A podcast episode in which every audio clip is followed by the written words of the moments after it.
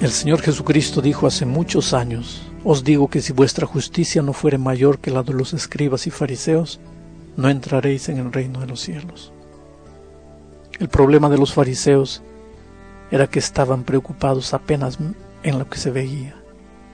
Luchaban desesperadamente solos para portarse bien, para dar una buena impresión a las personas.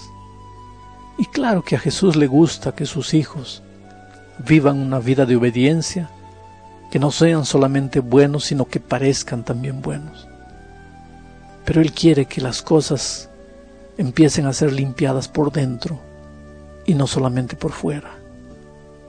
Y la única manera de renacer de verdad es ir a Jesús y permitir que en la convivencia diaria con Jesucristo el carácter maravilloso del Hijo de Dios se reproduzca en la vida del ser humano.